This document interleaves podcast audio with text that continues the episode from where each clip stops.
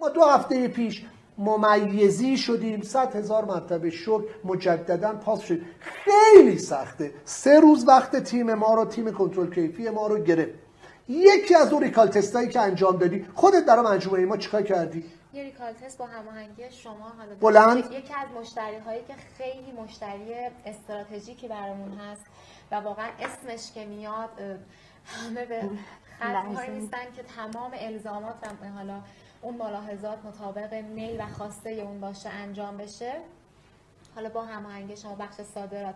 یک ایمیلی ارسال شد خیلی بد موقع خیلی زمانی که شاید همه در دسترس نبودن. که حالا من جزئیاتش رو می‌خوام خانم آینگینه بگن چون این بگو آنگینه. خودشون ساختن و, ما رو و تن ما رو لرزوندن. یعنی خود خانم آنگینه میاد یک ایمیلی رو می‌سازه خلق می‌کنه و به بخ... به بخش marketing ارسال می‌کنه. بله به همه بخش مجموعه. موضوع موضوع سابوتاژ بود. یعنی خرابکاری. خرابکاری. سابوتاژ. سابوتاژ یعنی خرابکاری از روی سوء نیت عمدی. و موضوع این بود که یک تیکه اون فیلتر سیگاره روی بسته بندی قرار داشت. چون کل زنجیره تامین باید مورد ارزیابی قرار بگیره به نظر من سابوتاژ یکی از ریکالاییه که نه به نظر من بر اساس ترند های جهانی هم به راحتی می‌تونه اتفاق بیفته.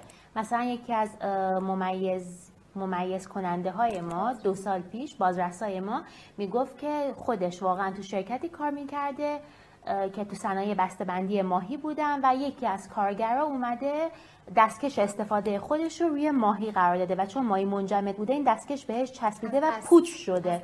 از قصد و متاسفانه به دلایل خیلی زیادی ممکنه سابوتاژ تو مجموعه اتفاق بیفته و چون خیلی کلیه می‌تونه به عنوان مثال تیم کیفی از قصد بیاد عمدن یک مسئله رو عنوان نکنه. همین چسبین برچسب لوگو allergen ها.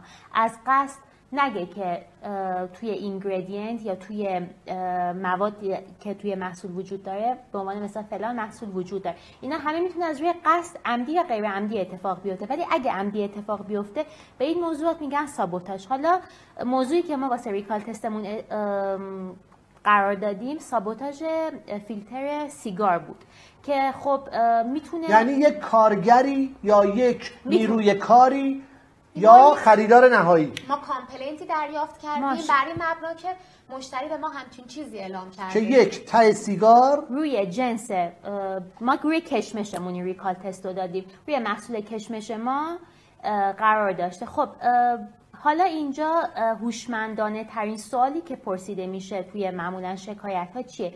یک اینکه آیا تمام اون محصول بر اساس inspection ی که اتحادیه اروپا قرار داده قانون بازرسی که قرار داده هم اتحادیه اروپا هم Codex Alimentarius آیا بازرسی شده؟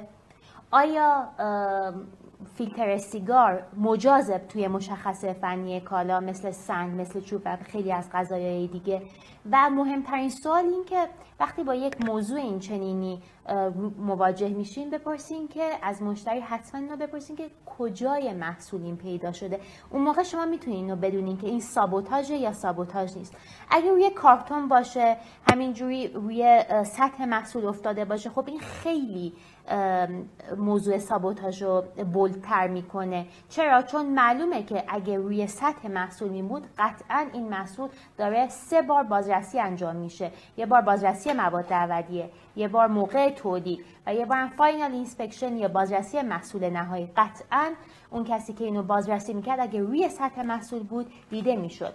پس اگه روی سطح محصول پیدا شده یعنی بعدا توی گمرک توی انبار مشتری یا خود مشتری به هر حال می‌تونه این سابوتاژ رو انجام داده باشه. و ما هرگز نباید زمین بازی رو هنگام حتی ریکال واقعی ببازیم. باید از مشتری خالصانه بپرسیم. بگیم انبار خودتو چک کن دوربین های خودتو چک کن. ممکنه که واقعا یکی از کارگرای تو این کارو کرده باشه. برای اینکه مجموعه تو رو بدنام بکنه. اگه ما خودمون گشتیم و چیزی پیدا نکردیم تو مجموعمون از دوربین هامون از کل اون تریسابیلیتی که داریم انجام میدیم می‌تونیم این سوالو از مشتری بپرسیم. و قطعا من فکر می‌کنم که اونم خالصانه جواب این سوالمون رو بدن. عزیزان من بی پاسخ گذاشتن یک شکایت فرار از پاسخ به یک کلیم به یک ادعا به یک شکایت بزرگترین اشتباه. مشتری رو با هزار زحمت پیدا کردیم. قطعا صد درصد نیستیم. با یه چالشی مواجه میشیم. چه بخوایم با اون مشتری کار بکنیم چه نخوایم کار بکنیم. واحد تضمین کیفی یا QA منیجر من در هد واحد کنترل کیفی یا تضمین کیفی ما همواره باید باید پاسخگوی ما باشه. یکی از یکی از وجوه تمایز خانم آنگینه پارسا و بکاپشون خانم مجده صادقی پور در واحد تضمین کیفی مجموعه ما این است که همواره خودش رو جای سهامداران شرکت می‌دونن و دلشون می‌خواد با تیب خاطر به زیبایی ایمیل رو به صورت کامل جواب بدن من چش نمی‌خوام بکنم حالا می‌زنم به تخته. بارها شده روز تعطیل. این دو عزیز خانوم آنگیره به من زنگ زدن چون خاطره به ذهنمه. آقای امین من ناراحتم در این باب. حق اصلا با خریدار نیست. اجازه بدید من بیشتر وارد موضوع بشم. بحث رو بزرگتر کنم و بحث رو در واقع تشریح بکنم. دقت کنیم به این مطلب. قشنگ مطلب رو اشاره کردم مشخصه فنی کالای ما. اگر مثال می‌زنم من دارم خرمای بی هسته صادر می‌کنم. این که آقا؟ سوالی که امروز که مشتری ها پرسیده بود. Is your peated date صد درصد peated? No. My target is nil peat تارگت من اینه که من هسته نداشته باشه خرمای بی هستم. ولی صد درصد نمی‌توانیم ادعا کنیم که مثال می‌زنم خرمای بی هسته من در واقع هسته بدون هسته هستش. وقتی شما اشراف بر دانش تأمین داشته باشید شما مشخصه فنی جامعی مطابق با حقیقت محصولتون آماده می‌کنید. نه اینکه هر هر مشخصه فنی که خریدار برای شما ارسال کرد شما ادعا بکنید که آقا ما تایید می‌کنیم. این مطلبیه که من بارها تو آموزه های مختلف پویش ملی صادرات خدمت عزیزانم گفتم چشمتون رو نبندید و همه چی رو قبول کنید. شما به زیبایی شما به قشنگی باید با خریدارتون وارد چون ممکن اصلا خریدارتون یه چیزی رو به شما بگه. شما رو بخواد امتحان بکنه. مگه من می‌تونم بار میکروبی محصول رو بگم؟ وجود نداره. چند بار من با همین عزیزانم با چالش و درگیری گفتم بذار من این معامله رو بگیرم. این دو عزیز گفتن که نه ما اجازه نمیدیم شما به این مشتری جنس بفروشی. ما تایید نمی کنیم مشخصه فنی کالا رو. یکی از راهکارهای ما برای دریافت یا خلق مشخصه فنی کالا خود مشتری ها هستن. آقا شما این مشخصه فنی کالا تو با من شیر کن با من به اشتراک بگذار من بررسی کنم. اصل یک ایده کارآفرینی. اصل یک اتفاق بزرگ در سفر کارآفرینی عزیزان من. تیم تحقیق و توسعه و تیم تضمین کیفی که از ابتدای عرایزم خدمت شما عزیزان گفتم. استانداردسازی کالا یک اصله یک اصل اجتناب ناپذیر حداقل وظیفه کسی که می‌خواد وارد عرصه صادرات نوین بشه و نمی‌خواد کشیده بخوره از بازار صادراتی. ببینید چقدر دارم به راحتی به کشیده نمی‌خواد بخوره. از بازارهای صادراتی حداقل وظیفش خلق یک مشخصه فنی کالای تخصصی و استاندارد سازی کردن محصولش است. ببخشید که من این تو حرفاتون میپرم. من یک موضوع حالا که شما فرمودین اشاره بکنم. محصولی که ما میفروشیم واقعا مثل نمی‌دونم کودکمون عزیزمون بچه‌مون بله. میمونه.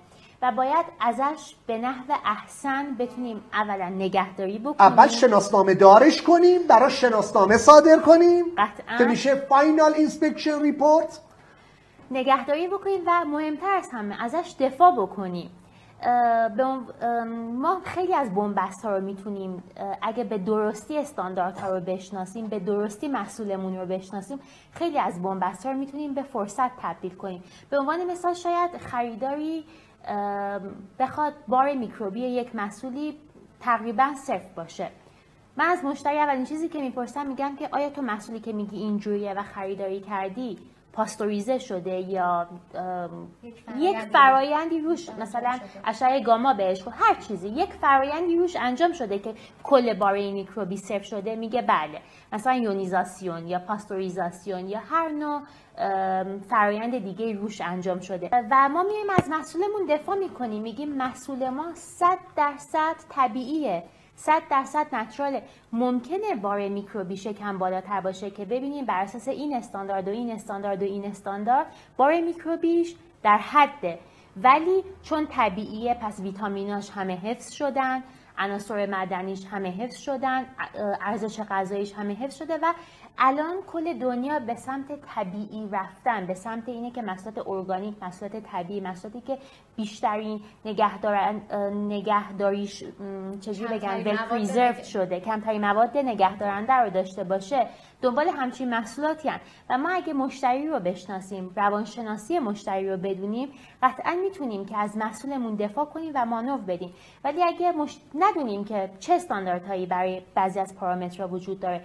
آیا محصول ما و نتونیم از محصولمون دفاع بکنیم قطعا اگه خودمون متقاعد نشده باشیم مشتری رو هم نمی‌تونیم. متقاعد بکنیم. و این بزرگ مهمترین مسئله بود که من می‌خواستم بهش بله. اشاره بکنم. خب. نهایت خلاصه این recall test به این سمت رفت حالا با شرحی که خانم آنگینه دادن موضوع رو خیلی باز کردن. این موضوع اعلام شد به ما و ما بدون اینکه خب مطرح بکنیم که این یک مانور هست از دوستانی که توی بخش تولید حالا کیفی بودن یک سری اطلاعات خواستیم. خواستیم ببینیم که آیا اگر بخوایم اون اطلاعات قابل ردیابی هست اگر از بخش shipping بخوایم بر فرض همچین اتفاقی افتاده اگر recall بشه چه ایمیلی بهتره بزنیم؟ اگر همچین ایمیلی بگیری چه کار انجام میدی؟ اون بترسه نترسه؟ یا خیلی حرفه جواب بده. در نهایت این ریکال رو ما بستیم ریکال باز مطلبی بسیار مهم. من نوعی ممکنه دارنده یک گواهینامه استاندارد بین المللی نباشم. من نیومدم اینجا مبلغ گواهینامه استاندارد باشم. برای اینکه بسیاری از عزیزان ما تازه فرایند کارآفرینیشون رو آغاز کردن. ولی من می‌توانم سازمان امنی داشته باشم. در یک سازمان امن بحث ریکال تست اصل است. در یک سازمان امن تمامی بخش ها باید امن باشد. صرف اینکه من عنوان کنم که آقا بخش تضمین کیفی مسئولیت ایمنی و امنیت محصول من رو در واقع بر عهده‌دار است این یک مطلب غلطه.